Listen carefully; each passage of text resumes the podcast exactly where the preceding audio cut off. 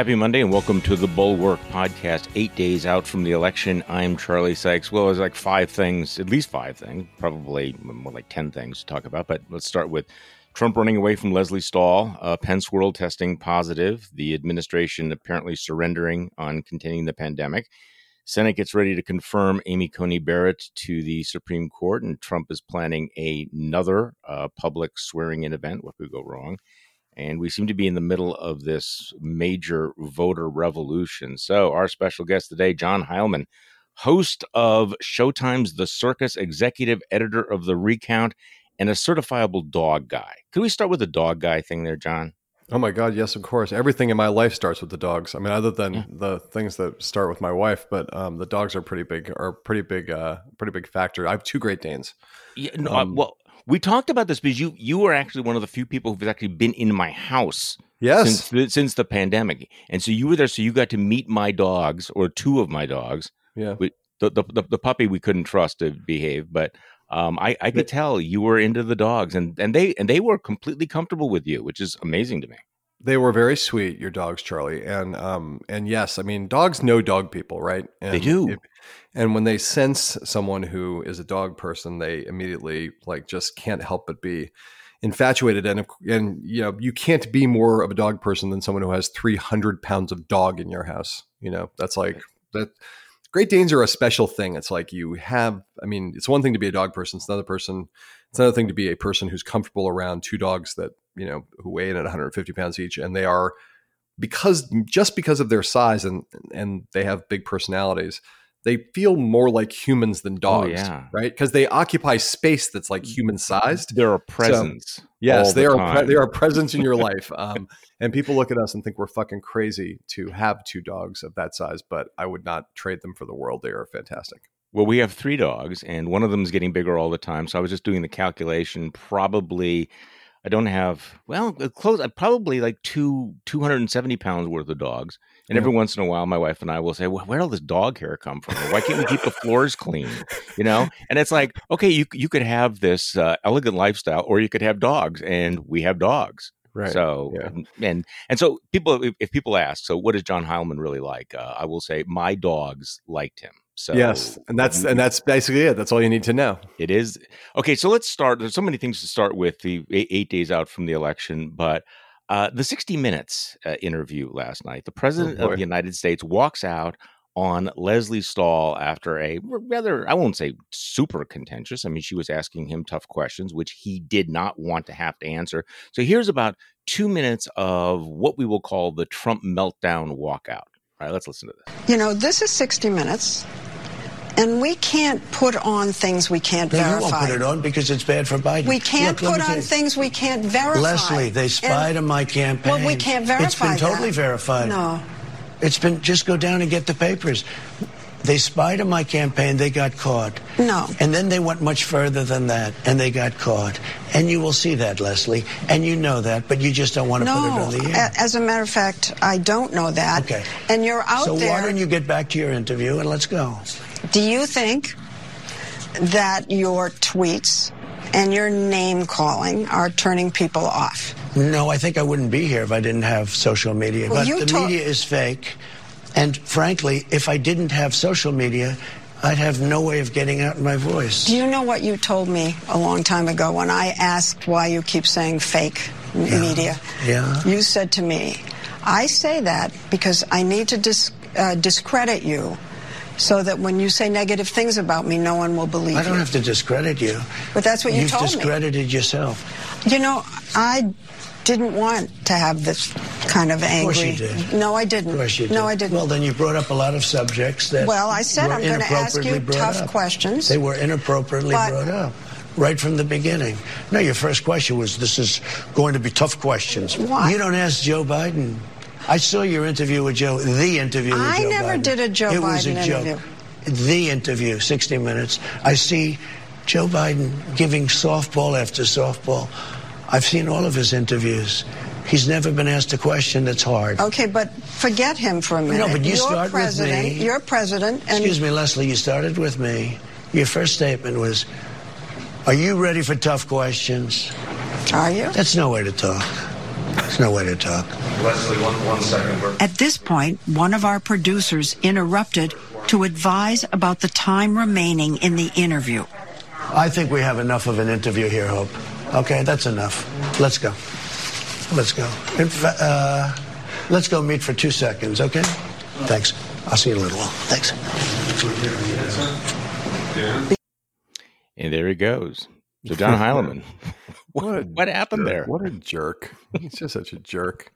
Um, I, what happened there? Yeah, it's a little unclear. I mean, you know, the reality is that Lesley is citing an interview of hers with him that is is was you know memorable. Um, I believe that interview took place right after Yeah. he got elected in 2016, when she raised with him the question of like why he mau mau's the media so much, and he basically came right out at that point a less a less practiced maybe or a more uh, a more open Donald Trump and the flush with victory kind of just acknowledged the truth, which was, you know, I I inveigh inveigh, against the the fake media because it serves my political interest to try to discredit the mainstream media, and he said it right out to her, and now she's kind of saying to him, well, you know, reminding him of what he said to her, and he's like pretending like he can't remember it, and uh, look, I, you know. And there's no politician I've ever covered in 30 years or so in doing this who, if I said, I'm going to have some tough questions for you today, where they wouldn't just be like, "All right, bring it on." You know? Exactly. Um, um, and Trump, you know, the president of the United States, who who is belittles people, abuses people, mocks people, um, treats you know anybody who's not uh, fully uh, a member of the of the cult of Trump, he treats them all like shit. Um, the idea that like just a journalist from 60 Minutes would say, "Hey, there's got some tough questions coming here," that that would somehow set Trump off, I think is a sign of how off his game he is as much as anything else. Yeah, I think no, that's I- really what this what this speaks to is I- that Trump gets that he is in a huge amount of trouble, that he's probably heading for defeat. It's sinking in with him, and it's he's it's flipping him out. You know, I think that's right because I, I, you, you could of course, you know, overlay some sort of strategery that uh, this is, you know, his chance to stand up against the, the media, which of course is is the red meat, blah blah blah. But he's got all the people who hate the elite media. He walked in there in a bad mood. He was already Yes. in a bad mood. That was Yes. real anger, his inability to control himself, the fact that he couldn't even go through the motions of, you know, being, you know, are you willing to answer tough questions? And I don't know, he seems to have a real problem with, women. question with women. Yes, I was going to Yes. yeah, exactly. There's there's something about that that offends him that he, that he can't handle. Jonathan Swan was throwing hard high hard ones at him and he didn't walk out from Jonathan Swan's interview. Right. And I think there's some cumulative thing though that's also going on. Yes, I thousand percent think that he has a problem with with women um, reporters, and he has he's demonstrated that over and over again. I do think there's also a cumulative thing though where, you know, I don't know what got into his head that he thought he would agree to this interview and that it wouldn't be like this, but I think you know he did not. It did not escape his notice that the Jonathan Swan interview was uh, widely seen as having been a disaster for him. That he got in a room with a non Fox News, non cult of MAGA uh, interviewer who asked him again, very straight up, you know, not, I mean, no Jonathan Swan brought no, nothing but the facts into that interview, but it was horrible for Trump. And everyone around Trump thought it was horrible for Trump. And they told him they thought it was horrible for Trump. And I can't help but think that the Jonathan Swan thing was ringing in his ears. And he walked into that interview, as you say, Charlie, you could hear it in his voice Mhm, and you could see it. He was seething from the moment it started. Like he walked in with just in the worst place. And I don't know if Lesley Stahl had not said, I'm going to ask you tough questions, I still think he would have found some way to get teed off and walked out of that thing. I just, he looked like he was a, he was like, vol- like a volcano about ready to explode from the moment he walked in the door of that interview. And again, I, that's why I think it speaks to a larger thing, which is the walls are closing in. He knows it's crumbling. He knows that it's that his time uh, is short now, and and everything is setting him off. I think in a way that that uh, must make him an absolute nightmare to live with. And, and he really does seem to, in these final days, be enveloping himself in his alternative reality bubble um, that, that this campaign is about sort of self care and self self comforting. So it's more jarring for him. I was um, going to say self pleasuring, as I think. Well, okay, that, that, that, it, it, does feel like that. I mean, what else are the rallies about it other than self pleasuring? Because yes. they're actually not helping him politically. The coverage no. is deadly, and mm. yet he wants. And you can see just the way he's he's just sort of free associating and the kinds of things that, that he that he's saying that he's really not listening to anyone who's telling him, Mr. President, you have to be disciplined disciplined. You can't right. say shit like that. Right. Well, and also it gets to the thing. I know you want to talk about the debate, but I think yeah. it's, it's, it's the most vivid example of it, right? Because you think about how much time, effort, and energy they spent flogging the Hunter Biden. I'm putting big mm. quote marks around scandal, the Hunter Biden laptop thing, right? And they, it was like this was going to be it. We're going to get to to Nashville. That's going to be the center of place of the debate. They brought uh, Mr. Bobulinski out there, and he was, you know, the replay of the 2016 uh, incident in the second debate when they when Steve Bannon brought the the Clinton, the Bill Clinton mm-hmm. uh, sexual assault accusers to that debate, and that they, in their mind, that was what helped turn it all around and and and turn the corner from Access Hollywood. So here we are going to replay 2016 again, and it's gone from lock her up to lock him up, and from the Clinton from crooked Hillary to the Biden crime family, and they get this guy to go and they drag the press pool in there to, to, to talk to the guy, and he he lays out his accusations, and now we get to the debate stage. And when Trump talked about it in the debate, it was just utterly impenetrable, total gobbledygook. Like you couldn't make hide nor hair out of what he was saying, and why? Why was because every every kind of talismanic phrase that he would use related to the Hunter Biden thing was only decipherable if you are, are a Fox News, Breitbart, Sinclair consumer. Like all of those things, he was saying taglines that to that crowd mean something, but to no normal person who's unfamiliar with the crazy web of conspiracies theories around Hunter Biden, it means nothing. So if you listen to the actual words he said in the debate when he tried to land those hits on Joe Biden, you're like, what is he talking about?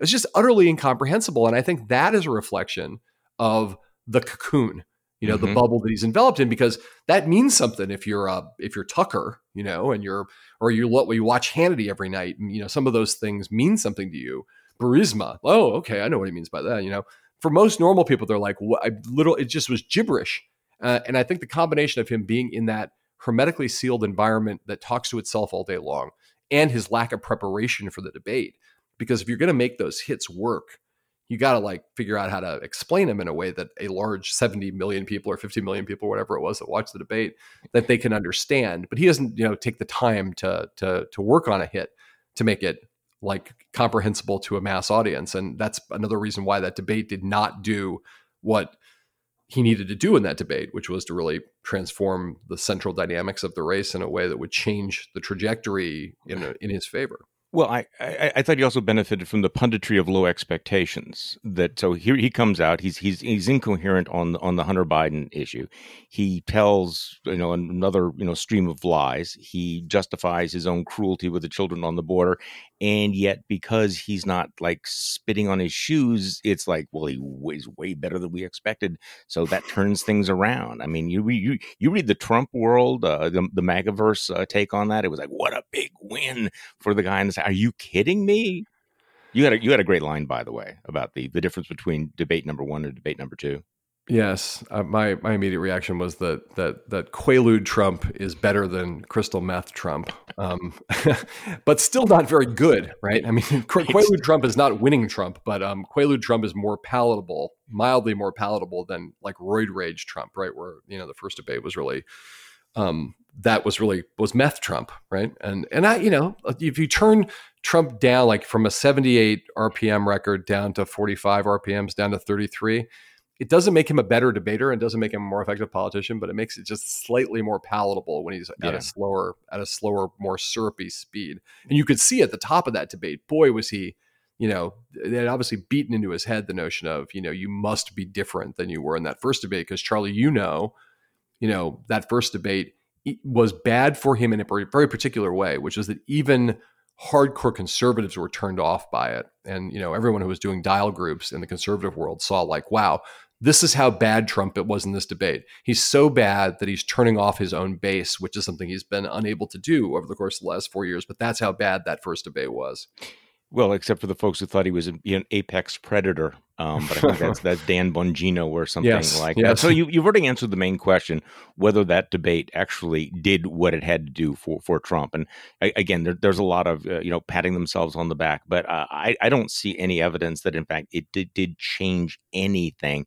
They think they might have scored some points on Joe Biden's comments The about the, the the energy industry. Um, that was Thursday. It's Monday. I haven't seen how much how much they've weaponized it on television. Your sense whether that changes anything, puts Pennsylvania in jeopardy? Well, I think uh, no. I think um, I do think that it was a bad answer by Joe Biden. I do Mhm. think that that in a that you know it's, it gave it gave it was not a good answer by Joe Biden. It gave Trump something to work with. I'm sure that they uh, in places like Texas, which are now shockingly close, in places like Pennsylvania, I'm sure they are weaponizing it with local media, and it's not helpful to the Biden campaign. That said, I don't think in in a in a race where 50 as of Friday 55 54 55 million votes had already been cast uh, and where the number the, the number of undecideds in the electorate is is so tiny at this point um, that a thing like that is going to uh, turn the tide. Look, it, it, if it turns out that this election is much closer than the data suggests it's going to be, and again, we're all scarred by 2016, and so Yeah. we we stare in the face of all this overwhelming data that suggests that uh, Biden is on his way to a clear and convincing victory, and we say, "Oh, I don't know if I can say that right, now because man, I don't want to be proven wrong again." But the reality is, look, if the race turns out to be razor thin in Pennsylvania, another you know sixty-five thousand votes uh, between the two of them, maybe we'll look back and say, "Man, that energy answer could have been was really important." But I just don't, at this moment, don't think that's where we're headed.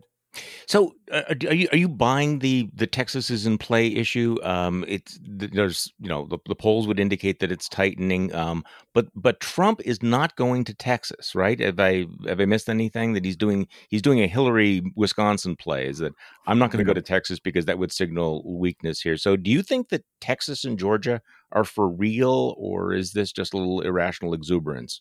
No, I think Texas and Georgia are both for real in the sense that I Mm. think they're both in play. And I think Trump's attitude is not that it would signal weakness. I tr- think Trump's attitude that is that if if he loses in Texas and Georgia, he's already lost every place else. So why that's true. waste time there? You know, um, those are those are not going to be the states that are the 271st electoral vote for Joe Biden or the 270th electoral vote. They're going to be the 400th electoral vote, and Trump's got bigger problems um, on his hands than than those.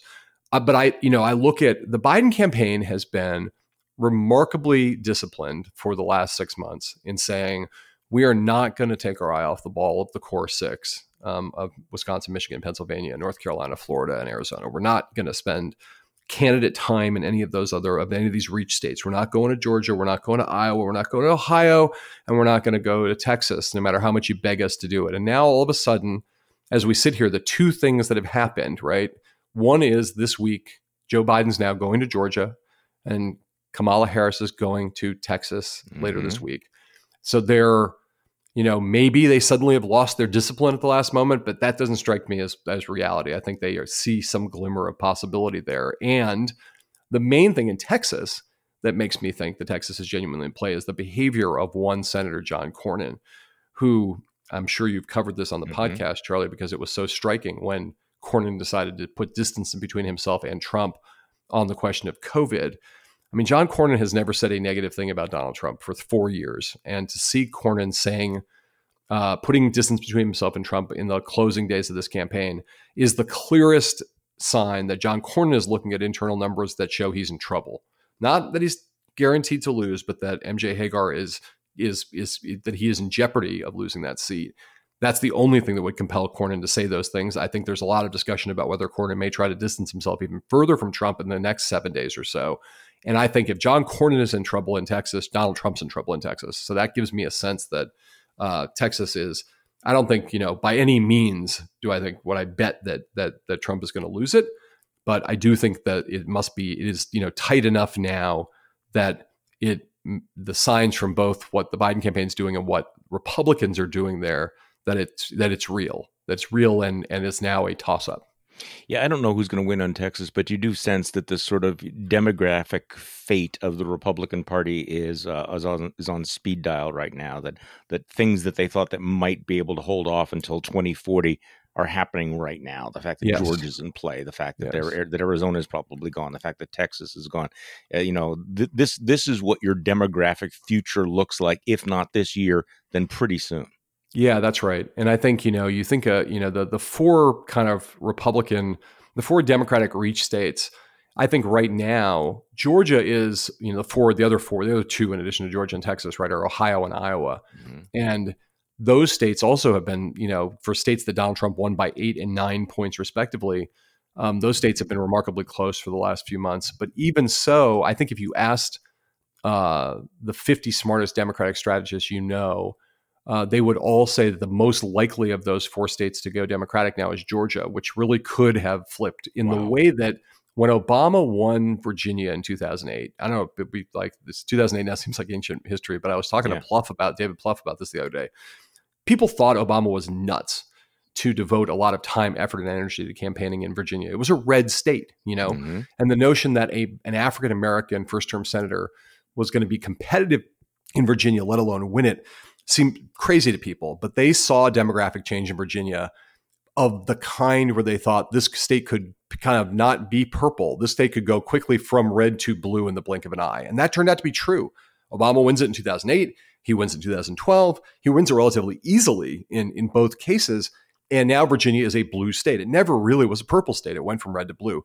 There's a lot of Democrats who look at Georgia in the same way and just say and see the demographic change that's happened there and in combination with COVID, that this is a state that was red, red, red, red, red, and that this cycle could suddenly flip instantly over the line without ever passing. Do not pass go, right? Do not go through the purple phase, but you could see Biden winning there. You could see Perdue losing there. You could see Loeffler losing there, and suddenly you've got two two Senate seats. I'm not predicting all of those things right. will happen, but but there is a scenario by which you know, if that were to transpire, and I, I have much less uh, faith or much less sense of not faith, but I think the second Georgia Senate seat, the Kelly Loeffler seat, is a a much different thing. It's going to be because of that. It's going to be a runoff situation and the and turnout in January. Who knows what that'll be like? But if if Biden wins and Ossoff wins in Georgia, you could that state could become blue and never turn back because the demography there is changing so rapidly and it just snuck up on everybody and went, whoa, hey, wait, what happened here? You know, welcome to the future. Welcome to the future. So the the, the present, the next eight days, clearly the coronavirus pandemic is dominating the dominating the campaign. Trump knows it. There's nothing he can do about it. You had uh, Mark Meadows going on CNN yesterday. What a remarkable interview where he basically says, "Yeah, we're not going to be able to control the pandemic. We're focusing on on the vaccines," which is being interpreted by a lot of folks, including me, as essentially giving up on on this. I was struck by this Politico headline that says Mark Meadows' comments undermine Trump's message. I, I disagree with that. I think it yeah. was an exclamation point on the fact that Donald Trump is completely bored with this and he's engaging in the magical thinking and he's making no effort whatsoever to control it, which is why he's having the super spreader events. And so I'm looking at your site, The Recount. You tweeted this yeah. out. This is my favorite quote of the weekend. Okay. Trump at a North Carolina rally. Turn on television. COVID, COVID, COVID, COVID, COVID, COVID. A plane goes down, 500 people dead. They don't talk about it. COVID, COVID, COVID by the way, on November 4th, you won't hear about it anymore. It's the craziest, craziest shit in the world, right?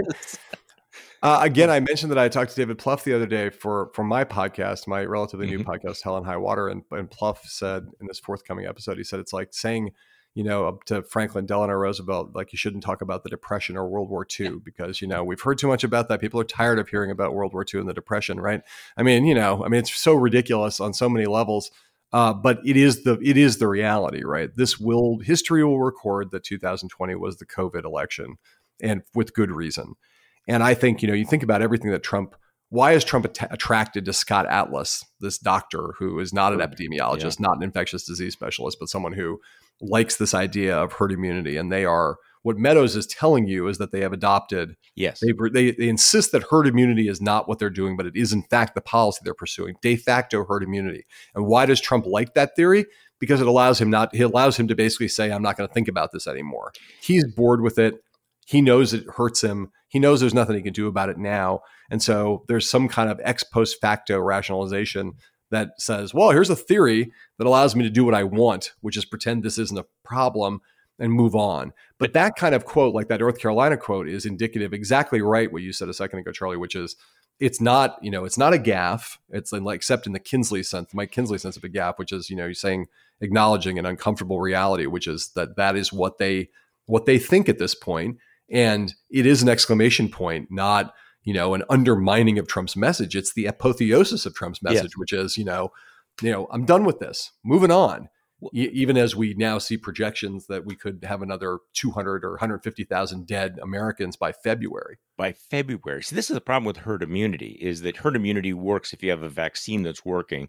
Otherwise, you're talking about mass death yes um, people in my demographic and so you know you can give all kinds of speeches about like I'm, I'm sending you free money senior citizens or what you know suburban women like me but this is basically saying i'm i'm gonna you know learning to live with it means learning to live with lots of people dying so but the car where did the plane crash come from yeah, I First don't all, know. there, there is no plane crash, right? There's no plane crash. He's watching it's, OAN, Charlie. There's okay. probably a plane crash on OAN, or he caught he caught an episode of Lost on uh, on on on Netflix or something when he was like you know high on on steroids in the middle of the night a few nights ago, and he thought Lost was a docu documentary series, not a not a network drama. I don't know. Well, there, there was no no plane crash. It, and right. if there was a plane crash with 500 people on it, it would yeah, be a very very big story.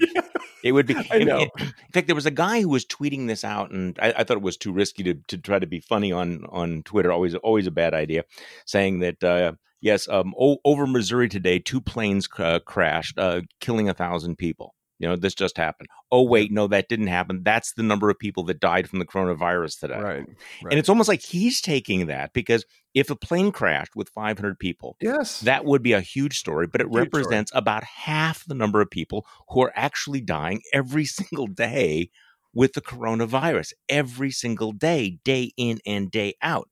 So, what a strange moment yes, that he had very, there. A, a, very strange moment, and there's so many things you know that you never just never know where something like that gets into Trump's head. But yeah. uh, it is it is the reality that you know Trump has tried to um, figure out some way you know to make this election, which which is his core strategic imperative, right? Which was if this was going to be a referendum on him, and therefore a referendum on his management of the most you know the most devastating pandemic since the 1918 flu, he was going to lose this election. So he had to do, you know, what Barack Obama did successfully in 2012 and George W. Bush did successfully in 2004, make the election a choice and then and then d- disqualify his opponent, in this case Joe Biden. He spent months and a billion dollars trying to do that, right? They've thrown every possible argument that they could come up with at Biden. He's a socialist. No, wait. He's a tool of the socialist. No, wait. He's senile. No, wait. He's a corrupt, part of a corrupt crime family. You know, all of that stuff. None of it has worked. And uh, extraordinarily, something that we rarely ever see in American politics, Charlie, you go through a, a presidential campaign, you always take on water. You start out, you just won the nomination sure. of your party, you're pretty popular, and by the time you get to election day, with all the negative ads and all the the the the, the, the scrutiny from the press, you are less seen less favorably than when you started out on that journey, right? Joe Biden today has a higher net favorable, has a has has a positive net favorable rating, which he did not have six months ago. Joe Biden has gotten more popular, has become more seen more favorably by the American public over the course of six months in which Donald Trump's campaign spent a billion dollars trying to demonize him. Biden is now seen more favorably than he was when it started. That is an amazing thing it speaks not just to Biden, some of the Biden's enduring strengths, but also speaks to the abject failure of Trump's ability to turn the turn the page or change the subject away from COVID because it turns out that COVID is just too big to be ignored. It is too big. The thing you just said a second ago, 240,000, whatever the number is now, 226,000. What's the number as of I today? I think probably about 226,000, yeah. Right, 226,000 dead Americans now on our way, according to some estimates, to 400,000 dead Americans by February. that is just a subject too large to be to be shunted to the side and to and it and it and too devastating a statement about Trump's inadequacies as a leader.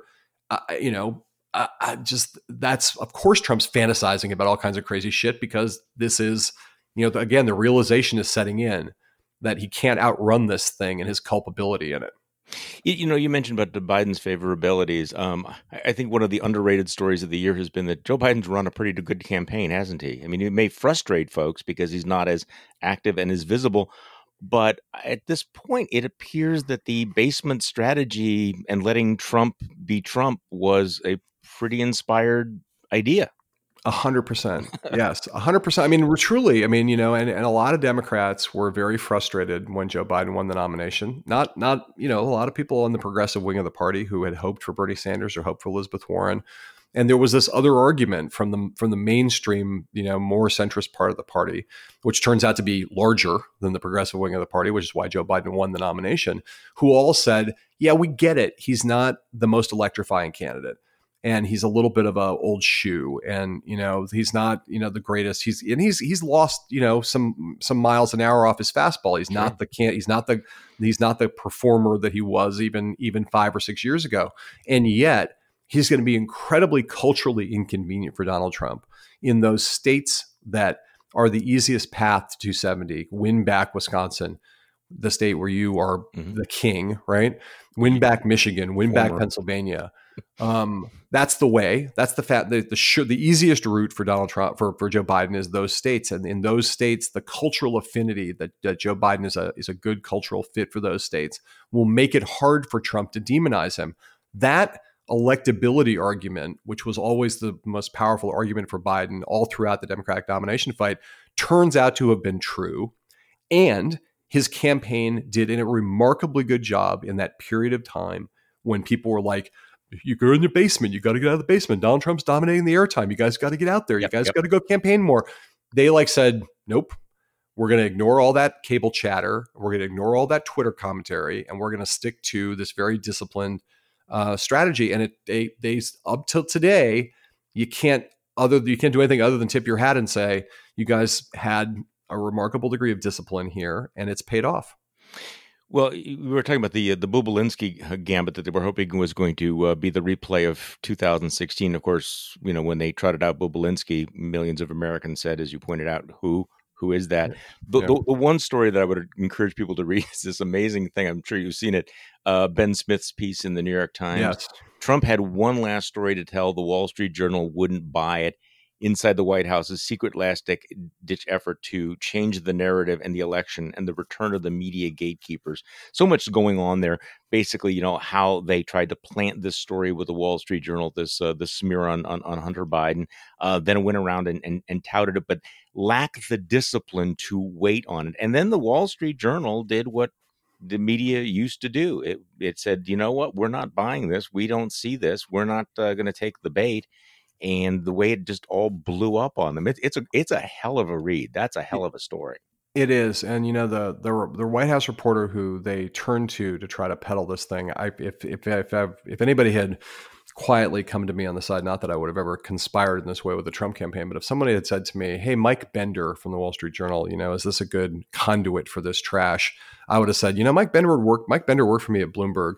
Um, and mm-hmm. he's a serious guy, and he's not going to be a conveyor belt for trash. If there's not anything here, you're not going to be able to just you know whitewash, uh, kind of launder this stuff through the Wall Street Journal. And the and and so they looked at it, and they called in the reporter from the from the Hill who was on their team who had really followed the Hunter Biden stuff. They had a, a reporter from China uh, who got involved and really vetted that story and and did perform the traditional like what were journalists supposed to do you know yeah. actually like check the thing out but i think the best part of that story charlie that i found most delightful was you will recall that trump got on that call with his supporters yeah. and he touted it in advance and there's a big story coming from the wall street journal you you wait and apparently according to ben smith's reporting there was a very negative reaction within the wall street journal's newsroom to that which was like so Trump is, they, they did not like the idea that Trump was characterizing the Wall Street Journal's news pages as essentially a conveyor belt for his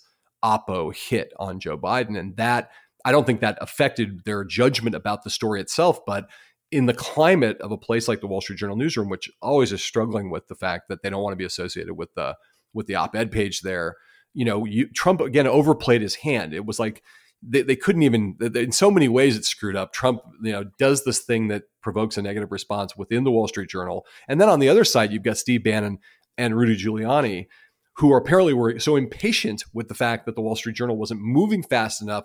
They took the the scummiest version of the story and and and piped it, stovepiped it to the to the New York Post, which immediately made all of of, of all of my colleagues in the mass media yep. look at it and go, okay, Rudy Giuliani, Steve Bannon, it's in the New York Post. The person who wrote the story won't allow his byline to be on it. And the woman whose byline is on it says she has nothing to do with it. This story is a radioactive turd and we're not going to touch it. That you know it's a, a, comedy of errors and and i think to make the serious point not just a comedy of errors but the signs of a, of a wildly desperate, flailing campaign that is clinging to a thing that in an age of COVID and the worst economic climate since the since the depression by many, the Great Depression by many accounts, like how many voters give a flying fuck about yep. Hunter Biden and any of this stuff, right? It well, just was a comically handled, but also terribly badly misjudged to think that this would cut ice with voters in this in the moment we're currently living that this would be the thing that would turn the tide against Joe Biden and towards Donald Trump. But here's also a reminder that that when the mainstream legacy media takes its gatekeeper role seriously, it can make a difference. I thought the, the quote from Bannon in this, in this piece was interesting that his philosophy was was it anchor left, pivot right? Yes. Is that basically would you you basically plant your shitty story and get some mainstream media outlet like the New York Times or the Washington Post or the yes. Wall Street Journal to run it. And then what you do is you amplify it throughout the conservative media, which yes. they did very effectively four years ago with Hillary Clinton on a variety of things, including her finances. Yep. But when the mainstream media basically said, "No, we're not, we're not doing this. We're not going to yes. eat your shit sandwich," it really did show the limitations of what we we had been, you know, talking about the, of the of the right wing media to set the agenda. So this was one of those times where the right wing media figured it could play that again, and it didn't work. Right. The Bannon quote, which I'd never heard from Bannon I never before. heard either. No. Anchor anchor left pivot right, right? Yeah. And that, of course, was the 2016 strategy. And I mm-hmm. remember, you know, in that Peter Schweizer book when mm-hmm. Clinton Cash came too. out, and they had an exclusive with the New York Times to, to they gave it all those things exclusively. The Times did stories on the basis of the Peter Schweizer book, and and at Bloomberg we looked at it, and you know, and Bloomberg Business Week wrote something about it, and everybody was like, you know, on the, not knowing they were being manipulated by Steve Bannon and not knowing who Peter Schweizer was, but everybody wised up after 2016, and they saw the ways in which they had been played. And so this whole cycle, it's been true that the mainstream press, the traditional gatekeepers, have been much more skeptical of all this stuff coming out of Trump worlds. And thank God, after four years, that we finally got wised up to it. But this was, again, as you point out, a great example where there was no way for them to. They tried to anchor. I mean, the Wall Street Journal is not exactly anchoring left, but no. um, at least they, they, tried to anchor center and pivot right, and then it was clear that they couldn't anchor anywhere. And so all you had at that point was the Wash was the was the New York Post and Breitbart. You're not going to be able and, to do it if it's just Breitbart and the Washington Examiner and the New York Post. Right. In fact, it's not only you're not going to be able to do it, but it's going to send up all these warnings. It sends up all the red flags in the world for everybody. And in, in, in truth, the Hunter thing has had the Hunter Biden thing had the appropriate, not just in the Wall Street Journal, but in general, most of the mainstream press immediately when it came out in the Post, like the only way they covered it was let's talk about Rudy Giuliani. Let's talk about his dealings in Ukraine. Let's talk about whether this is a Russian disinformation, uh, potentially a Russian disinformation gambit. That's the way in which it got covered. It wasn't just that the mainstream media ignored it, but they covered it in a in an outwardly skeptical, appropriately outwardly skeptical way that's again another one of the many traps in which Donald Trump's finding himself right now, which is that you know no one's everybody's everyone has is now woken up and is wise to the games they play and the tricks they attempt, and he's now out of options. And yet he keeps playing the greatest hits. I mean, that, that that's where he's at. He he's he's trying to recreate the final weeks of 2016 because that's that's his only that is his only playbook. By the way, I just can't overstate how influential it was back in 2016 because you mentioned the Peter Schweizer book and the fact that it was in the Washington Post and the New York Times, you know, because back then I was still on the radio, very anti Trump, but But I took that very, very seriously, that hit job on Clinton, because it had the validation of those papers. Now, of course, Peter Schweizer is like writing for Breitbart. Yep. But but but four years ago, he was considered to be a very, very credible source. And Yes. be, because because of that anchoring. Okay, so let's play this game that we have to play um, the last eight days of the campaign. What is it that we are possibly getting wrong? We all have the PTSD, which has now become a cliche, from four years ago. I'm looking at the numbers. I'm looking at the congressional district numbers. I'm looking at the swing state numbers. I'm looking at at the breakdown of the early voting. You know what you're seeing from African American voters in, in Georgia, and it's all the stuff that we're all looking at. And it looks to me pretty clear, but there's always that doubt. So, in your mind, what do you worry you might be getting wrong? Well, I think you know the, the if you look at the you know there's a handful of things. Um, you know, you look at this Republican. It's been pointed out by many people at this point that there's been you know this Republican registration advantage uh, in some of these battleground states. There's there's it, it seems that there is if you think about the the untapped um, you know what what where's the the vote that's out there that among people who did not vote in 2016 uh, and might be induced to vote in 2020 there's a larger upside for Trump among non-college whites out there than there is on the other side and so you know is it possible that it's not that that the that the Trump campaign having blown a billion dollars uh, in one sense uh, trying to discredit Joe Biden and disqualify him. That somehow that the investments they made over the course of the last few years in digital and trying to identify those white non-college voters, that those actually in the end will somehow pay off, and we're going to see uh, a thing that surprises everyone at this point. That the we know Republicans are going to that Trump is going to perform well on election day, or at least we think he will. We know Mhm. that Republicans are not are more likely to vote on election day. Democrats are more likely to have voted early. Is it possible that there's a disproportionate, an even larger disproportionate impact of that than we expected? That's something to obviously keep an eye on. The other thing, of course, is that Trump. I think, and you think about demographics, right? He does seem to be overperforming with with uh, Latino voters uh, in certain areas. We also have seen the other thing that's a little hinky out there is, you know, he spent a fair amount of time trying to not so much to improve his his standing with African Americans, but to try to discredit Joe Biden with African Americans. So you've seen like, you know, is there? I mean, I sound like a nut saying this, but like, is there a Kanye, Ice Cube, you know, kind of thing that happens that somehow depresses African American turnout in the end for Biden, and he ends up un- underperforming on his on his numbers with black voters? I'm you're asking me to kind of fantasize here Right. about these are all Well- seem I'm laying all these things out, and you're Right. going to say, John, No, all no, those those are sound- those are all the things that I worry about too. yeah, they all seem Yeah, uh, they're all a big stretch, right? I mean, I found I find myself not convinced by my own arguments. But you're asking me to make a list of things that, you know, if on election day we look up or in the days following we look up and say, "Holy shit, I got this Yeah. wrong," what will be some of the breadcrumbs that we follow back? I think they will be along those paths, but I don't like right now believe in much of that. No, I mean, in, in terms of like the, well, they have a different word than suppression for the the African American vote. It was a big story in one of the Florida newspapers about the efforts being made in Miami Dade County to discourage African Americans from voting. So, I mean, that that that is that is going on.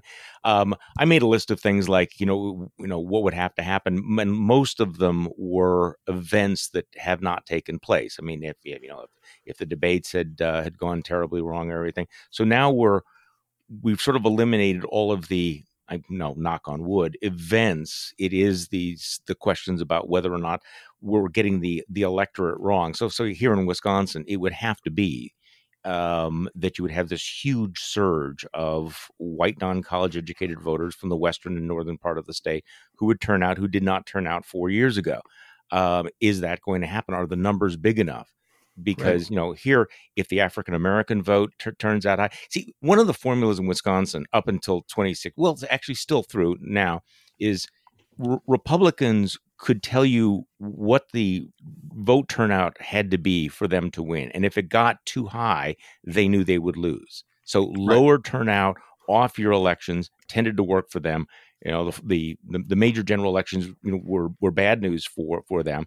But Donald Trump, and I keep reminding people of this, Donald Trump won Wisconsin getting fewer votes than Mitt Romney. If Democrats actually turn out in the numbers that they can, they are capable of turning out, um, he's going to have a very, very tough time here. And people forget in 2018, uh, Democratic U.S. Senator won by double digits here in a state yeah. where everything had been razor thin. So it is possible. So I mean, look, the, the main thing is um, here's the, the the overarching thing is that in the same way that COVID has been the dominating event of 2020, has had cultural, social, public health, economic implications that have dominated all of our lives and have reshaped the race in a foundational, existential way. The, the, it is also the case that it is causing, and we're seeing this in one respect now in terms of this unprecedented, in, insane uh, surge in early vote. But it's it's also going to affect uh, the way in which it's already affecting the way in which Americans vote. We've seen it already and it's also going to have some effect on election day like on the actual election day vote. We think we have an idea of like what that will look like but it's you know that's the large overarching if you take away all these like demographic things and this and that right? What what is we are headed into an unknown and unpredictable election day because of covid. And i'm not i don't know exactly what i even mean by this except to say COVID has transformed everything it's touched. It is also transforming the way in which we vote in this election.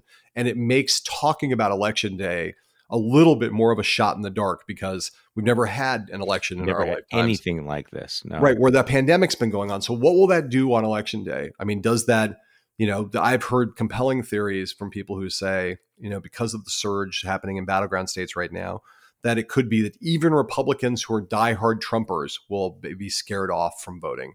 I've also heard people convincingly say those people are all so crazy they're going to show right. up no matter what. Yeah, and and and every Democrat who might possibly vote for Biden will be scared off because they've seen that the early vote has been really high, so everyone will kind of not get complacent. But the combination of some combination of complacency and fear will reduce the Democratic turnout in a way that's un- like dramatically, unpredictably reduce dramatically and unpredictably higher reduction than people imagine.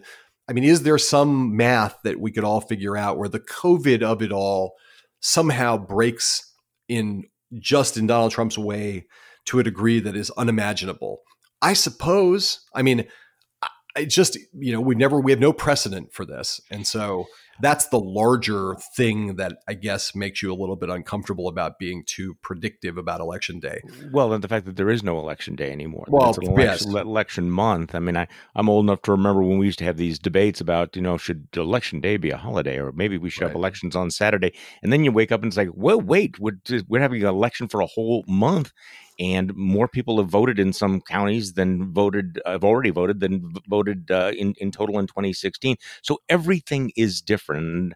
I wonder whether or not we're misinterpreting some of these early voting numbers. It feels like we're in the midst of this voter revolution. And I know that we've spent a lot of time worrying about the voter suppression efforts and the lawsuits and the potential for many ballots being spoiled or not being counted afterwards.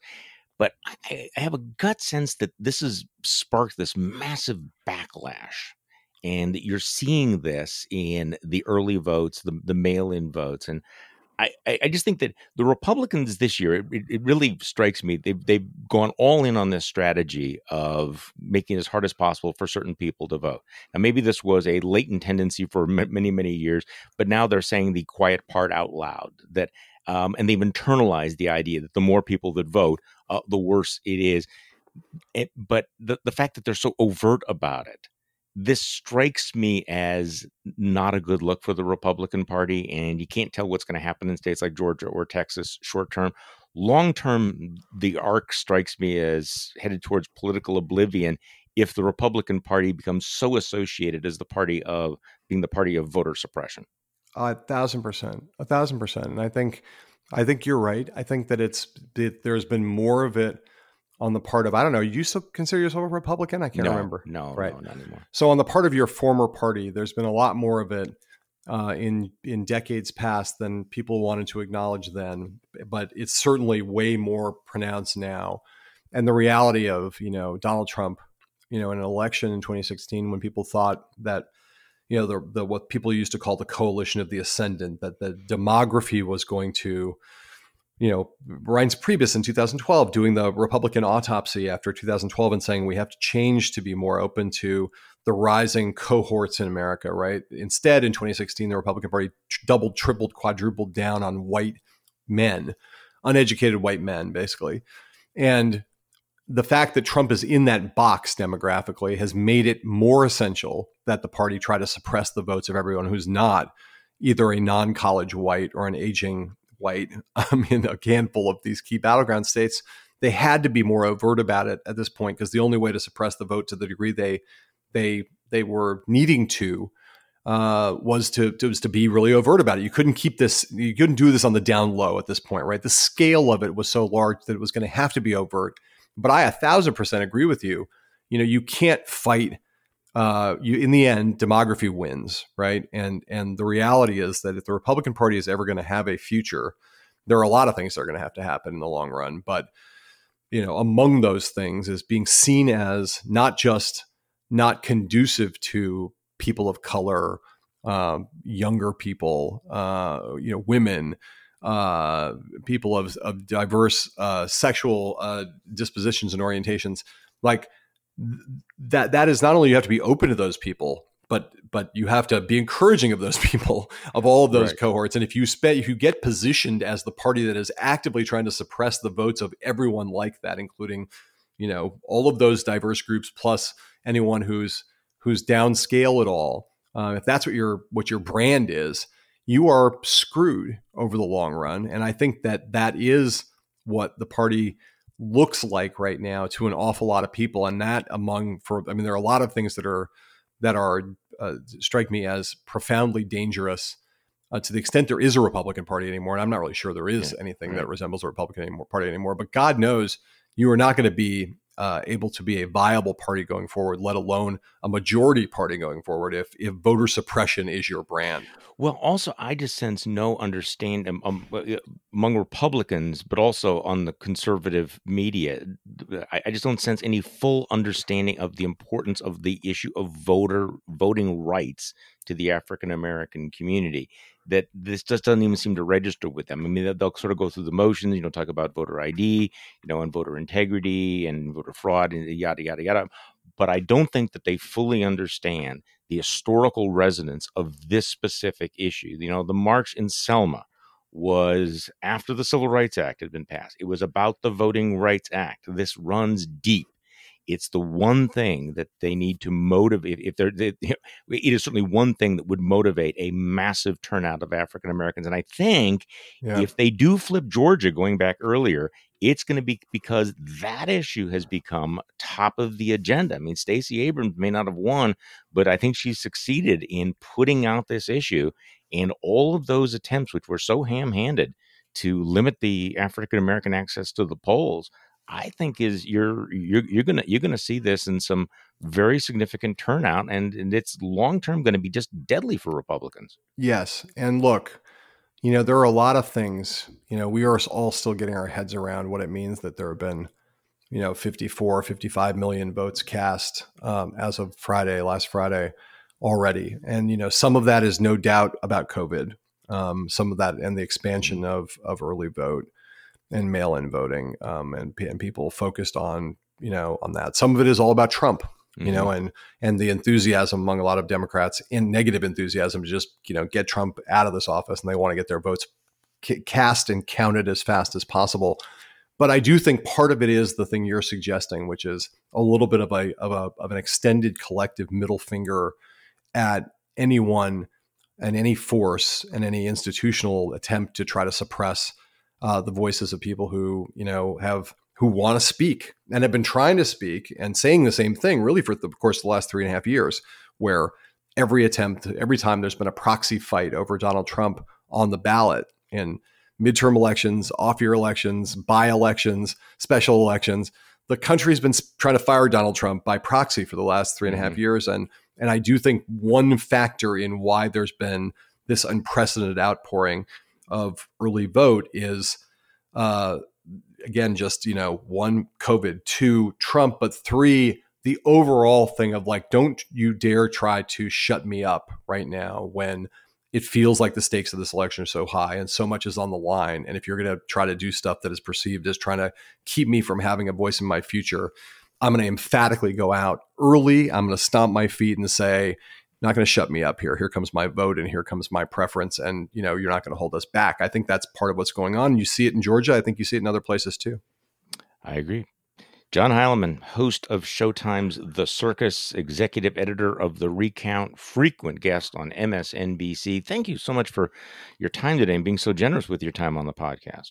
Charlie, it was an absolute delight. And hopefully, in some point, you know, I may be passing through your neighborhood between now and election day. And uh, if I am, I will look you up. Well, you know where you know where I am, and I'm. yeah, I want to see those dogs again, buddy.